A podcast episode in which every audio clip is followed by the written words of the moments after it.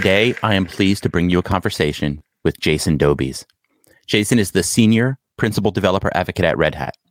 We're going to be discussing a variety of topics, including Kubernetes, operators, OpenShift, as well as some career advice. But before we welcome Jason, let's say hello to our co host, Joe Sepi. Hello, Luke. How are you, my hey, friend? Good. How are you doing, Joe? I'm all right. I'm all right. Every time you say don't forget to subscribe, I think of my son who watches all those YouTube videos and they're like, don't forget to smash that like button. So, yeah, don't forget to smash it. Well, when I was recording it the first time, uh, my wife, I asked her to listen to it, and that's what she came back and said. You didn't say like and subscribe. You got to say like and subscribe. it's so true. Yeah. So how how's the weather by you? I'll say here it is gorgeous. We we turned off the AC. We've got the windows open, and it is a nice day.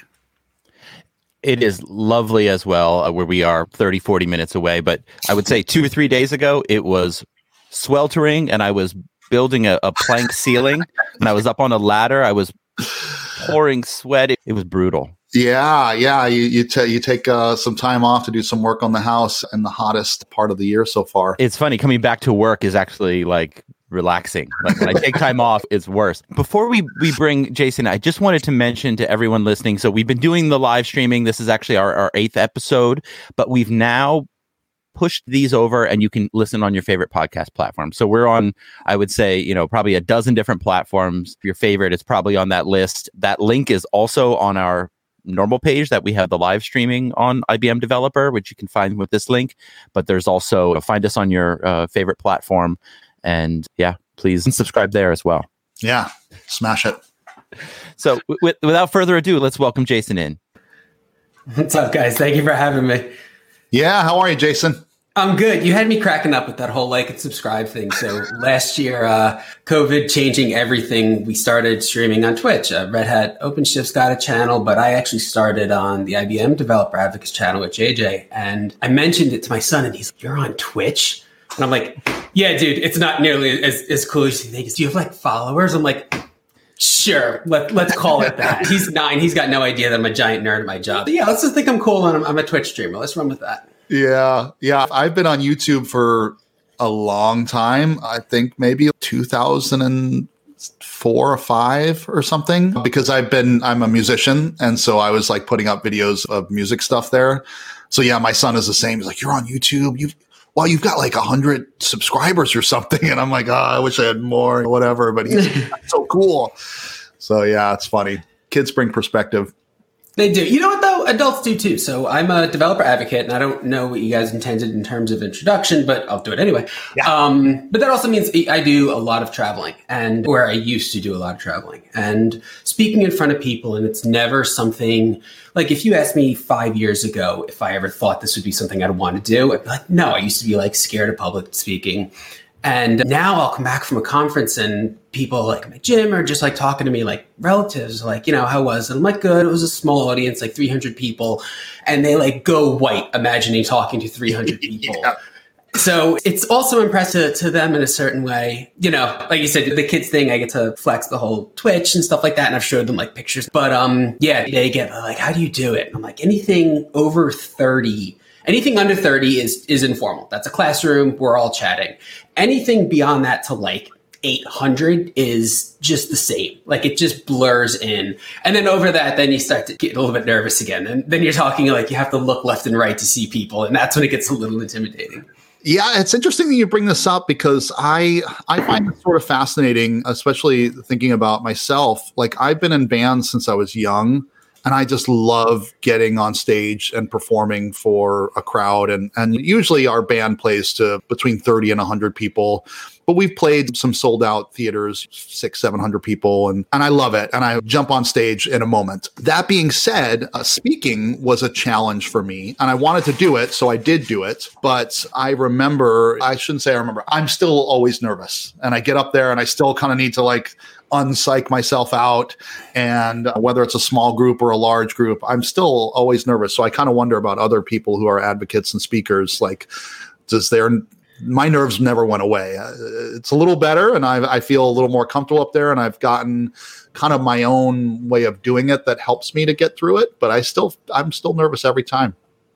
I am too. You know, this one, this is funny because it's going to sound like I'm kissing your butts, but like, I was genuinely not nervous for this for a couple of reasons. One, we had our little inside baseball here, but we met up last week to just do a tech sync, and I immediately knew I was going to gel with these two guys. But the other, the, the, real reason is I don't have a live demo prepared for this. And so many of my talks are live demos. And that's just a whole new level of what is going to go horribly wrong in front yeah. of me. So this has been refreshing in that respect. I didn't have to change my wallpaper and set up my prompts so you can actually read it and stuff like that. I'm like, no, all of that just stays the same. But you're 100% like, we do still absolutely get nervous about it. Like, a buddy of mine does probably three times more speaking engagements than I do. And I said that to him. I was like, Are you just completely numb to it now? And he's like, No, he gets nervous every time. For me, a lot of it, it's an evolving thing. If I were to talk to you in another six months, my stance would be different. And another six months after that, everything's changing. But it started 2019. I was in Detroit speaking, and it was a, a theater type setup and it was a stage and like they had smoke and lasers the coolest i'm ever going to feel in my entire life because i don't even have the music to fall back on like i am just nerd through and through i was psyching and i was the first one to go and i was psyching myself up i had my headphones on in the back and i started like picking certain songs that at the time I was like, yes, this is going to hit, this is going to hit. And then I just saved that as a playlist. And that is my prep. Like 10 minutes before a call, I will, at this point, now that I'm home, I'll lock myself in my bedroom so my wife doesn't see me spazzing out.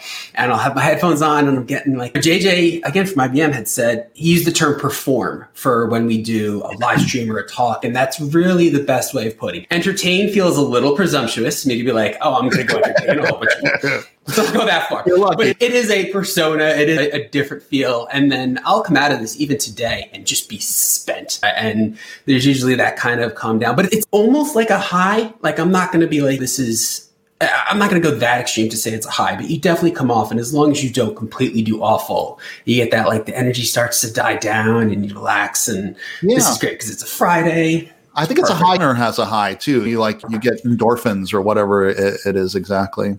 Is that what that is? I was told it was asthma, and that's why I usually black out about 200 meters in. So we'll call this the nerd version of the runner. And something I think that feeds into that good feeling too is if you give a talk and you get to answer some questions, or you you know someone later you know writes to him, that kind of it makes it like oh this was worth it. Like someone actually cared that this happened, which makes me want to mention like hey folks if you're listening if you have any questions for jason uh, joe or myself feel free to drop them in the chat where, wherever you are and if you happen to be listening on replay feel free just yeah tweet at us. We're happy to answer these things asynchronously. And this also ties in i, I was going to mention some of these techniques. I like what you were saying about listening to uh, music jason. We one of our coworkers was roger used to be like a, an executive coach and he would tell us to do like this power pose. Like he would raise your hands and it's like the fake it till you make it smiling. It's like it actually worked. And then the other thing that i came up with on my own i'm sure other people do it as well but i find that if i'm going to talk and i'm nervous before the talk, instead of being backstage and being completely secluded, I start talking to the audience right away. Like when we would run meetups in New York, Joe, it's I work the room ahead of time so that I'm comfortable with that crowd. And I feel like by the time I get to stage or the front of the room, it's just continuing what I already started as like a one on one. Yeah, that's that's smart. That is smart. I like it's been such a mixed bag doing everything virtual for the past year and a half. It's been you lose exactly what you just said, but you gain things like that chat. And I, I've adopted very early on, I migrated a lot of my stuff to this Twitch streamer type of thing, where I'll tell people when I'm teaching a workshop that I've got chat open on the side interrupt me, ask me questions, tell me to try to break my demo. Like it's been an interesting new level of interaction where yeah. it's obviously super canned if I type in a series of 10 commands and I'm like, look, ta-da, it works. And it's great when someone's, what happens if you do this? I'm like, well, it crashes. Let's watch. yeah. Uh, and those are the best. Like, that's that kind of interaction. I am going to miss that when we go back to on stage and, and preaching more out to people because they do that kind of classroom atmosphere where I'm like, yeah, interrupt me and let's, cover what you want because ultimately that's the best part of this whole thing is if they're like this is what i really wanted to see cool let's see it yeah, and I'm curious. I, I, thought of a question earlier that I want to circle back to on this is you said you're exhausted after a talk. And I, I think it's important to acknowledge this too. There are a lot of speakers. I'm an extrovert. I perform in a band and I love just being out with people. But I know a lot of speakers, uh, advocates, and such are more introverted. And like I was working with this guy who is just extremely online and does a lot of talks and stuff. And then we work together. We're on the same team and we did our first event together. And I was like, Oh, you want to go get something to eat and go out afterwards? And he's like, Nope, I'm going back to my room and I need to decompress and uh, maybe I'll talk to you tomorrow. And I was like, Oh, okay. So I'm number one, I want to acknowledge that is sometimes the case because I think people in an audience are like, let's go and they're turned off when somebody's eh. so definitely want to acknowledge that but i'm curious where do you fall in that uh, spectrum of introvert extrovert I am a hundred percent introvert. This is such a fascinating topic. So it's there's so many places I want to go with this. Okay, let's take it to a very small tangent here. So my daughter is 13, my son is nine. Now my daughter is an introvert and she's shy. She's got a small handful of close friends, but she doesn't even want to be the popular kid or anything like that. And we're fine with that, my wife and I. But I remember back to like when I was growing up. Now I'm 42, so that was a generation ago. And that was, oh, the shy kid needed to be fixed. And it's go out of your comfort zone and involve you in stuff to break you of that habit. And personally, it was maybe five years ago that I started to embrace introvert as an actual like trait and not a flaw. I had a friend who, her name is Amy, and she was aggressively introverted. And what I mean is like she would post memes about it on Instagram, but like you see more and more of them and you see the people be like, oh my God, this is so me. And I'm like, wow, that's a thing. Like other people feel that. And it took me a while, but, and then to the conference thing, yes, I have a finite amount of energy. And when my energy is there, cool, let's talk, let's hang out. I will do booth duty, especially now after COVID, put me in a 12 hour booth shift. I don't care. But the second that energy dies out, I am done with anyone. And I may go back to my room and play Switch or read a book and get room service. I've had like back when I used to do partner relationships. Yeah, we're going out to dinner. Do you want to come? And I'm like, I really don't. They're like, no, it's this really nice steak place. And I'm like, I'm sure it is, but it's got people around and I just don't have it in me anymore. And and people don't understand that either. Like I meet people at my gym is all like a fairly close group of people that talk regularly and they're like, I can't imagine you're an introvert. And I'm like, like I said, when I'm I have the energy, I will hang out with you and talk to you. And then when that is done, it's an instant switch. I don't slowly peter out. I am just done. And you'll see me like duck out of a conference and just disappear. and like I said, it's it's been a lot to come to grips with. As odd as it sounds, in my, my mid 30s, I'm still like having these existential life crises. But seeing it, like I've accepted more now, and I, I'd like to think it's making my 13 year old's life a little bit easier. That we're not like, no, fix this, go out and be have like thousands of friends. And just like she's like me, like I get it, I totally get it. Yeah, I, I, wonder. I've thought about this too. Like, is it me becoming more aware, and therefore it seems like the world is becoming more aware, or is the world? And I feel like it's the latter here. That the world is becoming more aware of people's. Everybody has their things, and people are becoming more tolerant and aware, and and and stuff. I think tolerance is a great way of putting it. You look at, so my parents, I, I, had to lean on them, and I don't want to get political about this, but to get the COVID vaccine. And my, my dad's one of these, I don't go to a doctor. Like. I'm, a, I'm, a man. Like, dad, you literally have a bone sticking out of your arm duct tape. And he was a computer guy too. Don't get me wrong. I know you're picturing this kind of big burly like trucker dude having that kind of mentality. Oh, he's a computer nerd like me. And I remember my mom telling me, she's like, "You'll be happy. We finally scheduled our vaccine." I'm like, "No, you should be happy that you don't have the self preservation to do this, and I pushed you into it." Yeah. Where am I going with this? Oh, but our the generation, the tolerance differences. Like we doctors are different now. It's there's not only health issues but quality of life stuff that I'm not afraid to be like, yeah, I want to get this checked out. Is this something I can use to make my life a little bit easier.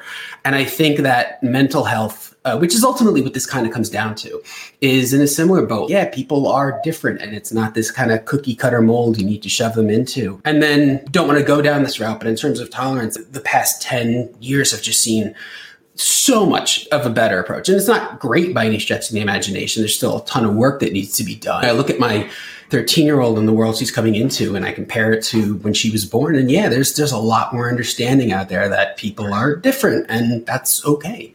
Yeah. And I think kids really help adults to bring a lot of perspective to that. But I, I, do think generationally things are moving in the right direction. I know there have been some challenges over the last however many years, but I think to see some government uh, stuff happening where they're taking more quality of life issues as infrastructure. I, I think that's to me that makes sense. But to think about like the kids too, and the perspective that they're bringing. My son is a little more like my wife in some ways, and I remember taking him to skateboarding, and he was just overwhelmed by the everything that was going on, and he just stood there. I was like, "What are you doing? Come on, let's go. We're not just standing around here a little bit." Do a kickflip. yeah, exactly. Kickflip, dude. Yeah. So it's interesting. Uh, kids bring a lot of perspective, but I do think like generation generationally things are you know progressing for lack of a better term, perhaps. Yeah, definitely, definitely in the right direction. Yeah. Cool. So that's all interesting. I, maybe I'm curious. You've introed yourself uh, a little bit in the beginning, but what's your day look like? What do you, what are you typically doing? Oh, and I'll also add. I, I updated your name. I hope that's accurate. OpenShift Advocate and your uh, Twitter handle there. Yeah, that's close enough. It's I'm also at the point in my life where I'm like, it just I need my job title to describe what I am rather than be whatever. Yeah, yeah I'm actually the OpenShift developer advocate lead. I got moved into that role a couple months ago. Um, my day to day varies very wildly, which is so cool because I look back. Let me let me take a step back actually. So I've been at Red Hat for 15 years, been in the industry for 20, little over 20 now because we just had my 20 year college reunion like a month ago, and woof so, and uh, yeah, and I, I spent the first 16, 17 years of that on engineering teams in development bounce around languages, different types of teams, did government work where I had classified access, which is nowhere near as cool as it sounds because you think, oh, it's going to be all these cool secrets. And no, it's a whole bunch of data that I don't know what it is. And then I look like an idiot when I use it in the wrong way, but I'm not allowed to know what it is. And that's actually a very true story, real quick. But we, did a, it was a weapon target pairing system and the planes that we used in the data were actually cargo planes and my boss who was like ex-military he's like how could you make that mistake and i'm like numbers i have no idea what i'm looking at yeah. i'm not allowed to have an idea what i'm looking at this is the best yeah. data i was given yeah. So not as fun as it sounds. Like you think it's going to be like Mission Impossible type cool stuff, and it's not. Where am I going with this? Oh, but I think back to the days when I was just on a project and coming in every day and spending two, three, four sprints in a row, like fine tuning like a small piece of a small puzzle. And I look at it now and the, the breadth of different things that I get to do is exhausting, but still super cool. The past couple of uh, weeks. So we have a website, kubernetesbyexample.com. My team originally started it a couple years ago. Ta-da! Um, as I say that, this is the first podcast or thing that I've been on all COVID that has been ultimately going to find its way to a podcast. And only now am I realizing how much visual stuff I do, where I refer to something on screen and you did the superhero pose. I'm like, this is all lost in audio, but that's okay. For anyone listening, there's a really cool URL appearing. So Kubernetes, by example, it's .com. .com, thank you. It is, but it is meant to be just Kubernetes specific content. So very loose touch on top of Red Hat and much more educational. And that's ultimately where my interests lie in, in the teaching and the kind of upstream technologies. So we are redoing that. If you go to that right now, you'll actually see a banner at the top that next Tuesday with our summit, we are launching a new version of that site and it's got a huge wealth of content coming to it in terms of video and different topics covered in programming languages and so on. So the past couple of two, three months of my life have been a lot of time dedicated to that, everywhere from writing new content to porting existing content, but also involved at like the planning level. So this is this is really cool because I've never been part of this type of branding thing where we got pitched the new logos and stuff like that. And it was fascinating to me because I have no graphical talent, but I have interested in it. So seeing them and hearing his rationale for he's oh, we went with this ASCII approach and the command line and stuff. And I'm like, this is so cool to get to be part of those conversations and planning and general guidelines and stuff. There's been a ton of work around that. Uh, and that's been really cool. I mentioned speaking. So when I get CFPs or when I get papers papers, uh, proposals accepted. I get to create demos, and that's probably my favorite part of the job because I get to do all of the cool stuff of coding without any of the production and maintenance of it. Yes, exactly. Getting a big thumbs up on the video here because it's and, and that's I don't know if I could go back to this point of having to actually have good error checking and logging and maintaining bugs like the amount of my demos where I leave notes to myself, LOL, don't do this again. It's, it's amazing because I don't have to maintain it. It goes away. But they can be fun too. I did one, I have one talk where I connect a Philips Hue light bulb. Um, where you can it can do they claim 16 million colors but you can basically programmatically control the color of it to these vibrant reds and purples and blues and, and still got the various whites and tans but I connect that to an OpenShift cluster and I show how basically showed it uh, user load testing that there's different users changing the color of the light bulb. And as I'm explaining containers and all that stuff, the light is flashing different colors for each user. And that was fun. I do, I have another talk where I was sitting uh, at a coffee shop. I'm like, all right, got to write a talk today. And it was one of like, a half an hour of staring blankly. I was like, I got nothing on this. but I finally dawned on me that I, I, I like watching computers in movies. I don't know if you guys have this too, but and how absolutely poorly they're represented. Near butts. Yes. Oh my God. Yes.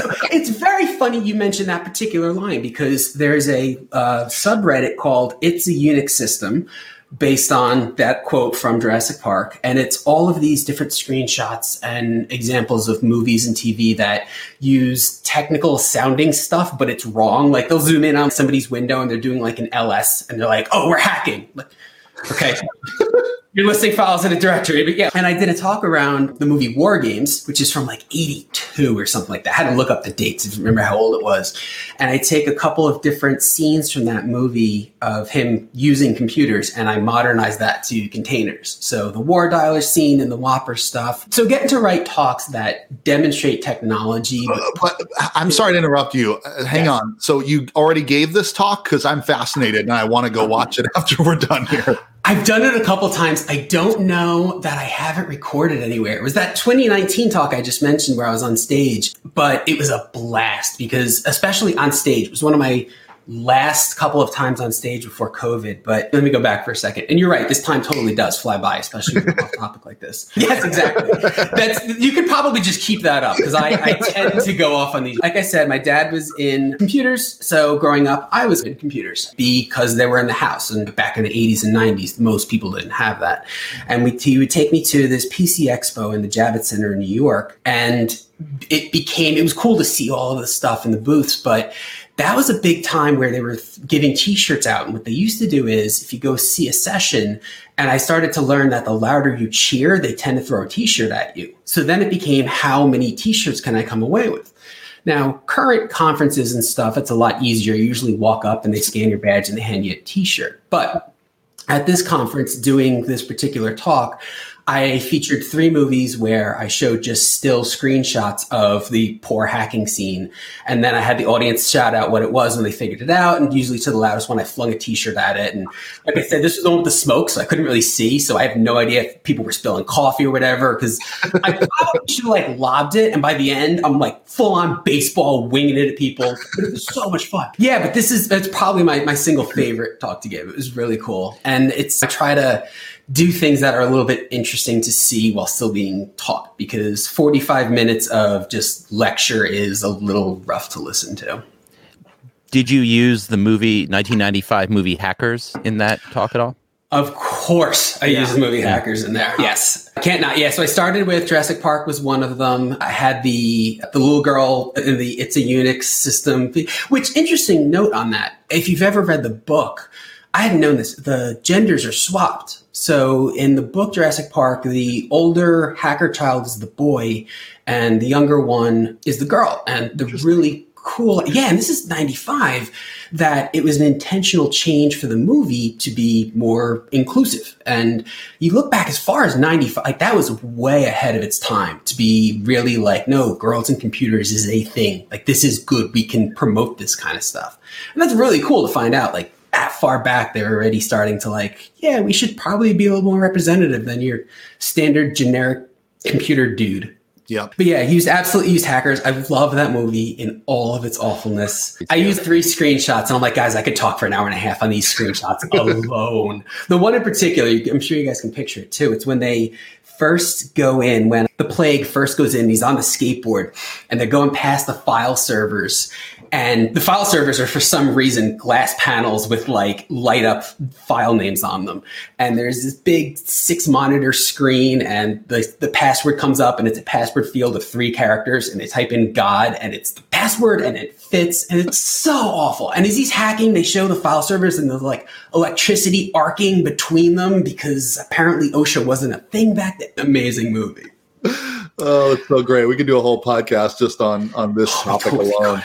I think we should. I think we should. You mentioned war games as well, and I recently I was reading a post that that film corresponded to when modems first came onto like the consumer market, and that film actually was like a, a big boom for uh, modems being bought in what was it, eighty two or eighty three. Wow. That film exactly was like the thing that put it in this. That's really cool. We did so we had a modem early on of 2400 like that long ago that my my dad was into it, but we never had the pick up the receiver and again, podcast and I'm doing visual stuff. Pick up the receiver and put it on the actual like little container. We always just had the plug-in ones, but they still played the screechy sounds out loud that are still epic and amazing to think back on. What a weird world that I look at my kids and I'm like, I grew up before the internet. Like I saw the internet being born and they don't completely some of my students i'll mention what i mean by that in a second but like college level kids won't understand that. That they're old enough to be like no did you have electricity back then? Yeah we had cars too.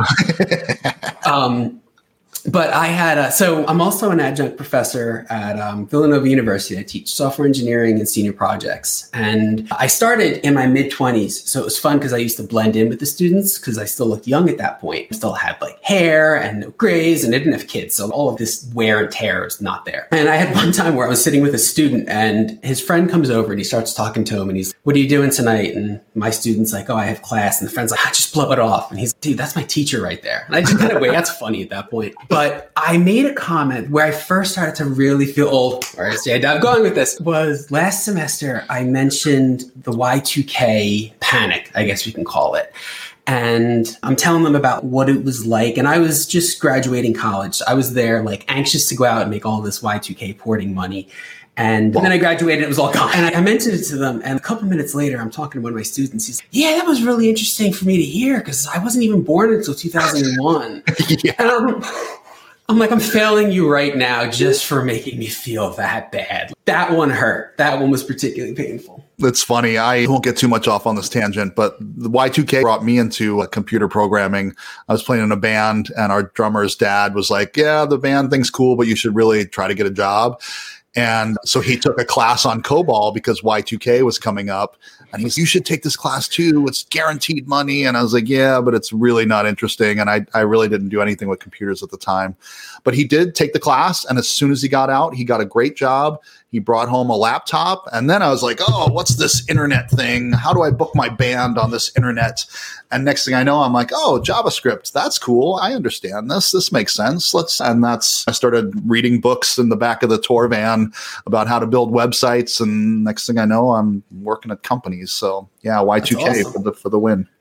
This also, you mentioned COBOL on an IBM stream, which actually checks my bingo card because when I was streaming with JJ, we went on this COBOL tangent where he's like, got to get it running on OpenShift. I'm like, you're a sociopath. But we did a whole stream on getting COBOL stuff running in, in OpenShift. And it became a running joke with us. And now I feel very good that I've checked the COBOL box checked off. Yeah. I have a little bit more of a tangent to continue before we. I, I, I do want to bring up the, the summit coming up next week, but I, I just have to mention this. I was I had a Commodore 64. I had the 2400 baud modem. I was doing BBSs. Where, yeah, where are we going with this? I'm on the BBSs. I got that space, and then I had heard about the internet. And I was like, that this was like this was mid '90s, uh, and I was like, okay, I want to get in, get into this. So then I, I convinced my father to give me his credit card. I like signed up. I like I dialed in, and then I'm like, what do I do now? I didn't even know what a URL was. I was like literally just staring at it and being like, what, what do I do now? I don't even know where to go. I figured it out since then. That's spoilers. I figured it Just, out. Yeah, just yeah. a little bit. All right, last off tangent story. Uh, It's probably not the last. Mid '90s, same time frame. I was in high school, and we, my teacher made us subscribe to Newsweek, and every week she would quiz us on the issue. I, I eventually stumbled on Newsweek would host those quizzes on their website. But virtually no one had really known what a website was at that point. So for months on end, uh, I would see the quiz a day or two before we got asked it in class, and it was a nice, easy class for me. For I'll just leave it at that, obviously. it's funny. So yeah, what I feel like there were things we wanted to talk about today.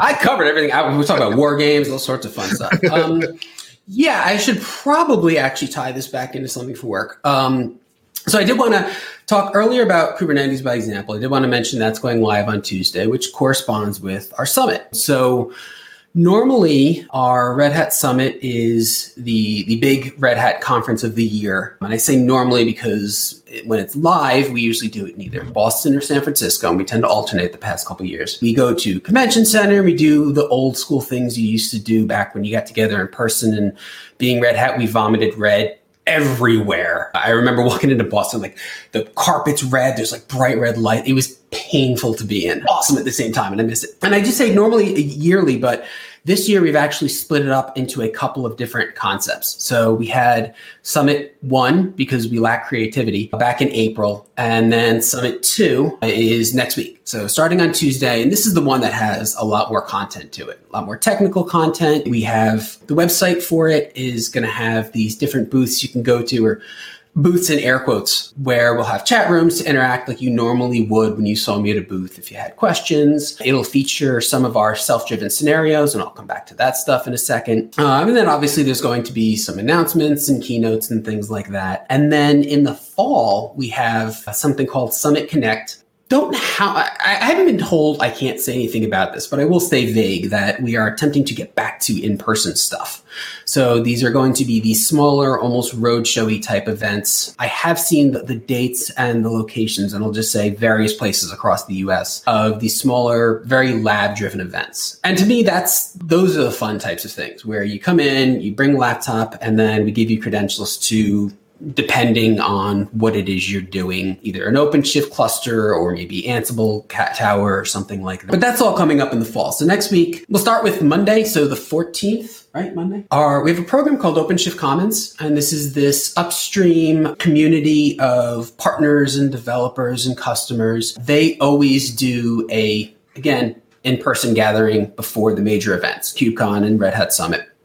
And those are a blast. A woman named Diane Mueller runs it. She's amazing. She usually does the intro and then has a ton of different types of speakers come in. A lot of them are not Red Hat, which is I, I, always like when we have the different perspectives come in. I'm sure you guys like it too. It's not just like, okay, technology vomit, technology vomit. Like it's, oh, this is our usage of it and this is our take. So that'll be on Monday. Thank you for putting that in. Commons at openshift.org. Completely free event. Going to be hosted online. Very cool stuff. And then Tuesday and Wednesday are our Red Hat Summit. And like I said, it's still trying to capture as much of that in-person Uh, feel as possible. We've got the chat rooms for the booths. I do miss the the booth crawls and the, the smell of the fresh carpet when they first put it down. And then yeah, the, the hallway track and yeah, yes. And then by the end of the week, the smell of the bo because everybody's just gross by the end of the week. And You know what I don't miss? I don't miss shaking hands. You know, we, we used to run, my team at these will, will put out booth, at the booths, put out laptops and we will have these self-driven scenarios, which again, I promise I'm going to come back to where someone comes up, they take 10 minutes and they run through a scenario that teaches them about something related to OpenShift. If it's ODO, which is a developer command line tool, if it's Tekton for pipelines, if it's uh, serverless technology, whatever. And then they spin the laptop around and they show they finished it, and we get to hand them a T-shirt, and then life goes on. A lot of times that'll devolve into a conversation. Someone will either come running up to us and be like, "Who can I ask about OpenShift?" You're like, "Oh crap, this guy's got a serious problem, not something I'm going to be able to answer." And you can tell because he's just out of breath and he's just, "I'm going to hunt down those Red Hat guys and complain about something." But then a lot of the times, the laptop stuff leads to some good conversations and it's always great. And then of course they're like, listen, but Jay, thank you for talking to me. And they reach their hand over and I'm like, oh, I gotta shake a sweaty nerd hand. And like, oh, I don't miss that. Uh, so we don't have that next week in no the, handshakes. The no handshakes. Maybe I'll just lick my palms to feel clammy and just to get the real full conference experience there. I wouldn't. Don't do that. No, I won't. Do or wash um, your hands first. Yeah, if, if yeah. you have to. But I like I like it. After the last year and a half, my hands are never not washed. Yeah, exactly. but yeah, let me talk about learn.openshift.com right now too. Oops, my Alexa's kicking in. So I keep mentioning these self-driven scenarios. So something else. My we get you a baguette. Is that what she said? I, that might have been. I don't know what she picked up on. Um, that has been the last year and a half of my life. I say something that sounds vaguely like it, it chimes in, and they'll be like vacuuming or like kid set themselves on fire and you hear that through the microphone. Like only problem with the nice technologies, it picks up everything in the house. There's a site we maintain, learn.openshift.com. And it is uh, a bunch of these self-driven tutorials, the ones I was talking about earlier on. I mentioned a couple of topics. There's deeper dives into particular languages, a lot on Spring Boot, a lot on Quarkus. There's stuff about um, Istio and service mesh technology, GitOps, just general container fundamental knowledge. And it's really cool because you go there and it provisions you an environment. Uh, so you start up, and on one side, you have all of the instructions, and on the other side is a terminal and likely an embedded console for OpenShift stuff. And then as you're going through the content, you see a command and you click on it and automatically types it in the terminals. And that's always a really neat thing because the less fat fingering you have happening is, is certainly going to work out better. Yeah, yeah. So this has been a huge thing for my team, spending a lot of time in the next quarter or so, um, adding some new content, polishing some stuff up, but definitely something for people to go to to check out just learning stuff. Because yeah. like i said that's my favorite part of advocacy is the, the teaching and like hey t- do it yourself. Start yeah. typing along start messing with things. And this is your job so i know you're required to mention this but i actually think i brought it up before we went live and i mention it because i'm super impressed with how the platform works. It's uh, put together really well. The console and the contents side by side excuse me it works really well and uh, I, I, was really impressed with with going through some of those self guided things. They're really good. Thank you. I will pass that on to the team. It, it's so much more important to me instead of just reading something to actually do it. The Kubernetes by example stuff that is coming out next week, all of that is written basically with Minikube in mind. So it's, hey, here's a quick and easy way to get a Kubernetes cluster, start typing along, copy and paste. And if you're unsure, because the, the hard part about teaching is you need to give instructional steps, but if you, the person watching it is looking, they're like, wait, what if I did? And, and then they can't do that in a pre recorded demo or when I'm on stage. And, yep. you know, that for me personally, I'll spin on that and I'm like, I wonder why he did it that way. So the hands on stuff is just amazing, just such a great way of learning. Yep. And I'm I'll call this out too because whenever I see Odeo, I'm like, is it pronounced Odo, Odu, Odeo? I like Odeo because then it makes me think of like an Odeo rodeo. So that's I'll, I'll remember that. Yeah, we actually don't know the answer to that either. It gets changed. It used to stand for, it used to stand for OpenShift Do, but then it got retconned out to not be called that anymore now that it works on vanilla Kubernetes. But even in that world, Odo, Odoo, Odeo, Worse is when I'll be talking about it and I just swap in between them in the middle of it. It's one of those unfortunately named things that we run into those that all the time in the industry kind of stuff. Q-U-A-Y.io. Do you know what that, first off, you, you familiar with it? I'm seeing nodding. How do you pronounce that? I say Quay. Okay. Do you, that's what you say too. It's, I'm told it's key. So we bought CoreOS and they were like, yeah, and we're bringing along our product and it's actually pronounced key. And we all looked at them and said, Cool. Uh, I guess I should plug the product now. Quay.io is a public uh, container image hosting repository similar to Docker Hub, except it's not Docker branded, but it has public and private repos, anything you would imagine out of an image repository type of thing. So Key or Quay.io, Q U A Y, for those of you listening on the podcast. And I guess that probably should have been said first before we started talking about the whole pronunciation part. yeah, always, too, I'll just add looking up Odeo the other day, I didn't know this because I'm not a big Star Trek person, but one of the main characters is named Odo, Odu. I'm not sure. I'm not a Star Trek person either, and I'm pretty sure it was JJ who pointed that out to me and then got very disappointed in me that I didn't know the Star Trek reference. I've had since then I've done talks on it and in chat someone will mention it. So now I can at least say, yeah, I've heard that's the case, but for all of my geekdom, Star Trek has just never really clicked with me. Yeah. So um, I, go ahead, Luke. I, am sorry, I have to go off on another tangent here of trivia about these other references too that I think are fascinating. Yeah, where are we going with this? And and actually, this one relates to our, our guest because you're coming from a, a Python, right? You're a Python developer in the past. Python is actually named after Monty Python.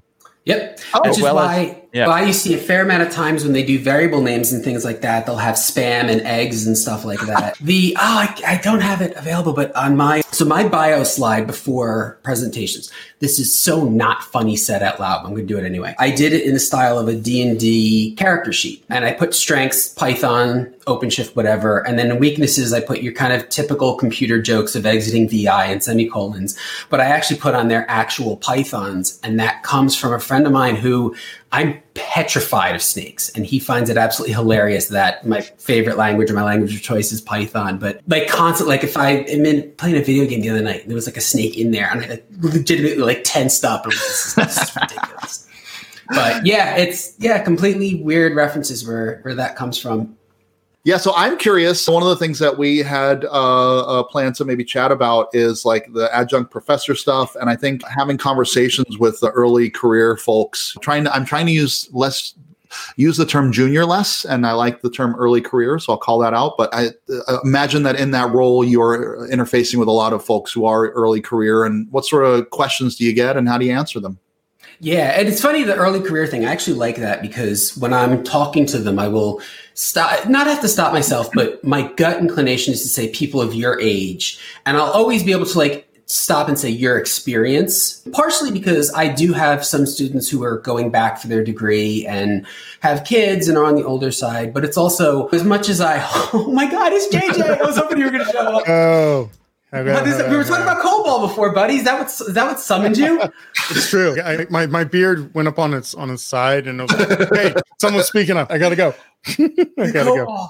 Oh, my god, I want to I want to check in to see how you're doing, but I want to direct the uh, podcast. But by all means, you'll have fun with this conversation here. So yeah, so my college students, um, at the end of the software engineering semester, the very last class, because partially because let's call it what it is. Since there's no following class, I don't have the threat of a quiz. So getting them to listen to me is suddenly a big trick. So I just run it as an open forum. And I was like, listen, this is a, it sounds corny and I acknowledge that, but like a safe place to ask things about your industry and your career that you don't want to walk into your internship and feel stupid asking your boss some of these questions. So I was like, absolutely. After the semester, they reach out to me, and over the summer, I get things like, "Hey, what do I do in this situation?" or something like that. Because yeah, I'm not working with any of them, so there's no harm in asking me. They can give me details, and it's great. Like I'll have students four or five years later be like, "Listen, can we do a quick call? I'm having problems at work. I don't know how to address this." And I'm like, "Yeah, I'm happy to." Like that's the, the real fun. Like the teaching part is nice, but you're locked into an academic curriculum. Like I still have to grade them, and that's just annoying. But it's when they really run into the whole idea of, wow, this dude's in the industry. I'm gonna call it like be very super honest. Like I'll say I work at Red Hat. And there's usually two or three whose eyes widen. I'm like, yeah, that's right, Red Hat guy. So what do they ask me? It's funny because every semester I get we get on some deeper topics about gender in the industry or race or things like that, and I can say, and I'm, I'm not going to try to go down this route with the conversation, but I have been lucky that I have never seen anything that I've had to report or anything weird like that. I did have one of my students, uh, a female, went to her job and had a lot of issues for it. And then she found a new job and everything's been fine for her since. But don't want to go down that route here. But uh, the thing is, they're always like, how do I negotiate salary? And I'm like, like, dude, you're a college kid. I'm like, you're getting a salary? Good. Like, just just be happy. And it doesn't help. I don't know what the industry's like right now for um, shoot, I was going to say younger. What's your term again? Early career. Thank you. So I don't have a great feel for how difficult the market is right now. Like I know there's the traditional like, oh, I want, you know, someone fresh out of college with 12 years of experience in Java or something like that and that mathematically works out to before they were born type of thing. But I'm usually and I'm also very bad at that sort of thing. It's never been a strong point in my career because I'm always just kind of like getting paid. I like eating. I'm, I don't want to piss off my boss and ask for more money. but it's funny to me how many of the college kids are concerned about that. It, it's interesting though. I, I wonder because, especially in our field, you can get paid more, and there probably is a wide range of salary range, I guess. And what I've seen in the past with some friends, I've done a lot of mentoring over the years like some people get locked into a salary and then they realize oh this is i'm staying with this employer but i'm realizing i'm paid much less than some of my colleagues it, it is an interesting conversation and a, a, tricky area to navigate i don't know if you've had much experience with this jj or giving any advice or anything as well So I came up with where if I wanted a promotion, I had to move to a different company. Yeah, exactly. Right? The idea of staying in a company for X amount of years, where X is longer than I've been alive, just isn't the way, or at least for me right now, how I see the industry. It's not how it's not how you're doing it. Talking to my father's generation, like he was proud to be at his company for 25 years. He's like, I, I did my dues. I got the watch. When I'm like bouncing around different startups in Austin, Texas, he's like, you, obviously you're not a real company. He's blah, blah, blah, son. And it's just, it was, it felt always weird, but that's how, that's how you get up, become a junior to become a senior. Yeah. Um, you get the responsibilities of knowing that you can do the thing. From, I guess, senior, now we have staff. Is that right? Is like the next thing. Cause there's no longer like junior, senior executive. There's like steps between. I don't know. Yeah, yeah, and it depends on where you're at. But I've seen that too. Like I, have been doing this for a long time, and, and I remember for many years. Uh, because I would switch jobs every couple of years, I would always have to defend that in my next interview. Why did you only stay two years? And I was like, no. And I had always had a good way to, to spin it, but I think it really has become the norm. And I'll just say, working at IBM, where most of the people around me are have been here for decades, it's really fascinating. But it actually is the first place that I was like, oh, I can see you know ways to grow here, and and I'm I'm at a salary that I feel good about, so I'm not like um, looking to make that sort of a jump. But it's interesting working in tech and, and navigating that that uh, journey. So sorry, one, one thing, JDub. So something about having JDub as a mentor, especially for the college students coming out, like I never had that until I came to IBM. I never really had someone who's genuinely interested in my career, especially because I kept bouncing around to different companies. One reason why I do see myself at IBM for a long time is now I have like actual mentorship. And yep. that's because IBM has given it to me. Yep. But for your students, JDub, no joke, I would have given my left arm to have someone in that that position to be like, you know what, I know who you are, and I want you to succeed. That would be awesome. Yeah, that's exactly what it is. That I a lot of how I teach that course and the things I give to them are stuff I wish I had. Like I saw early in my career, I had a rough space. And it's funny because I did the same thing as you guys. My first five years out of college, I jumped five different jobs and found Red Hat. And I was like, okay, this is where I want to be. And I mentioned earlier, I did some government stuff. And I'm like, yeah, that's not for me. And I did some consulting and that wasn't for me. And I had, you know, the generation thing, my, my dad looking at me like, this is going to look bad on you. But same thing. I had explanations for all of them. And I, I tell my students that too. I was like, if you're jumping around, that's, even if this isn't the case, you can spin it as you trying to figure out what you like and what you don't like. And for me, I like being at a software company where when I get bored here, I look around Red Hat. That looks fun. Let's go do that for a couple years. And I just keep bouncing around things. Oh my God, I forget the, oh, the, the mentor thing. But yeah, so my first job out of college, my manager had a peer and he was just a jerk and he was abrasive to her. He was abrasive to my team. And then I saw a I adopted some of that and didn't realize otherwise. I'm like, this is just what it is in the industry. Everybody looked to this guy, we'll call him John. And just as kind of leadership, I'm like, clearly you've got to flex and be this bully to get ahead in this industry. And then I got to Red Hat, which I interviewed with JBoss, and my first was a JBoss team. And oddly enough, John was on that team too, along with two other extremely toxic personalities. And it was in a very abrasive team. I'm going where some of this, I promise. My very next job, there it is. Where is he going with this? My very next role in Red Hat, I moved to the Red Hat satellite team. And I met a guy named Mike McCune, who at the time was an engineer and now he's a manager. And he led the team in the sense that everyone wanted his input and valued his input and were like, yeah, let's see what Mike thinks about this. And he did it as a nice guy. And I was now about six years into my career when I sat back and I'm like, he's helpful, he's friendly, he compliments people, he it just enjoys this stuff. And I was like, holy crap, is that actually what you can be here? And that really set me on this different trajectory. And then a couple years later, he moved to a manager role and I emailed him and I told him exactly that. I was like, this is a phenomenal destination for you because we need more people like that. But in terms of like JJ said, I didn't have someone like that telling me like, no, this is not how we do things. You're going to have your fun holy war arguments over VI versus Emacs and curly brace locations and stuff like that. And JJ is particularly laughing because we did a lot of that last year on Twitch. Um, oh yeah. so you, you'll have those. It's remembering there's humans on the other side of it and having someone to center you and be like, look, at the end of the day, this is just code. Like you're still dealing with people and people have bad days and to give you that perspective and give you the just the experience. Like at this point, a lot of what I have to offer in that 20 years experience is I've seen this situation a couple of times and this is about my take on it. And to dial it back to the salary thing, I know we're almost up on time, but this is probably a good ending, is that I tell them when it comes to the salary that they need to understand it, and they're never going to based on me just saying this, but having a bad job Sunday at 5 p.m. becomes the absolute worst time because I've been at bad jobs before and 5 p.m. hit and all of a sudden you're like, my weekend's basically over and I now have a full week of this awful job ahead of me. And that is more important than oh did i negotiate an extra two grand a year or something like that? It's are you enjoying what you're doing? Are you finding it valuable? Because i can't stress enough when you don't like your job everything just gets long and really brutal.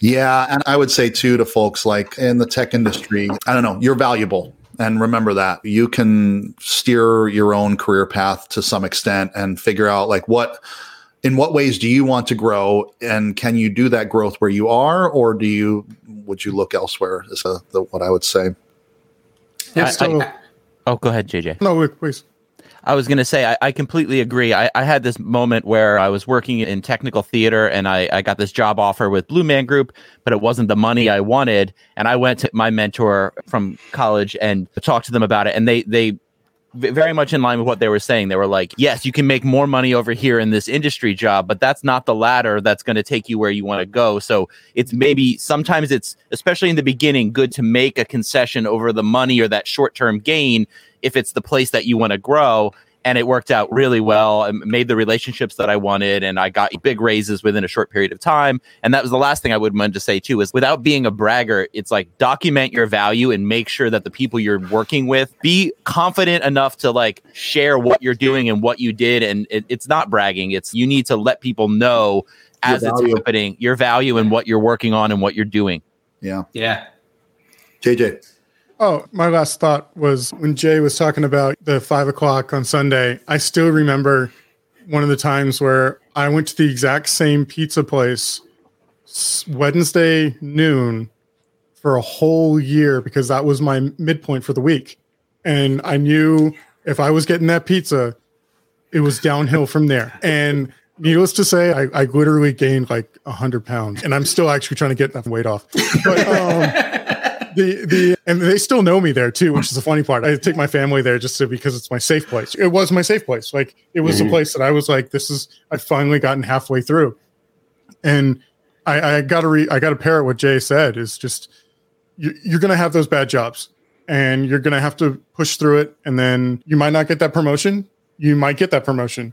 You might get a promotion to the wrong um, ladder, just like Luke was saying. Trust trust your friends, trust your mentors, all that jazz. Yeah. Yeah. Yeah.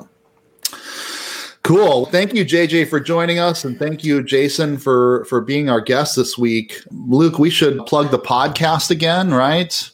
Absolutely. Please check out in the open podcast. We're on all the platforms you want to listen. Please subscribe there. Smash it. Smash that like button.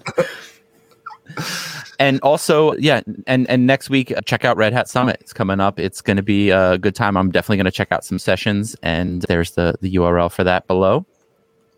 Real quick uh, to just jump in, you'll see me in the OpenShift booth. So again, I had these virtual booths set up, and I'll be doing chat room duty for a couple of the different times in there. So by all means, come through and say hi in there. Cool, cool. Looking forward to it. So thanks everybody. It's been another uh, great episode. Appreciate it. Yeah, thank you guys. This is a lot of fun. I will. I will see you back for our movie movie club night where we talk about yeah, movies. That's great. I love it. I want to do that. Take care, guys. See ya.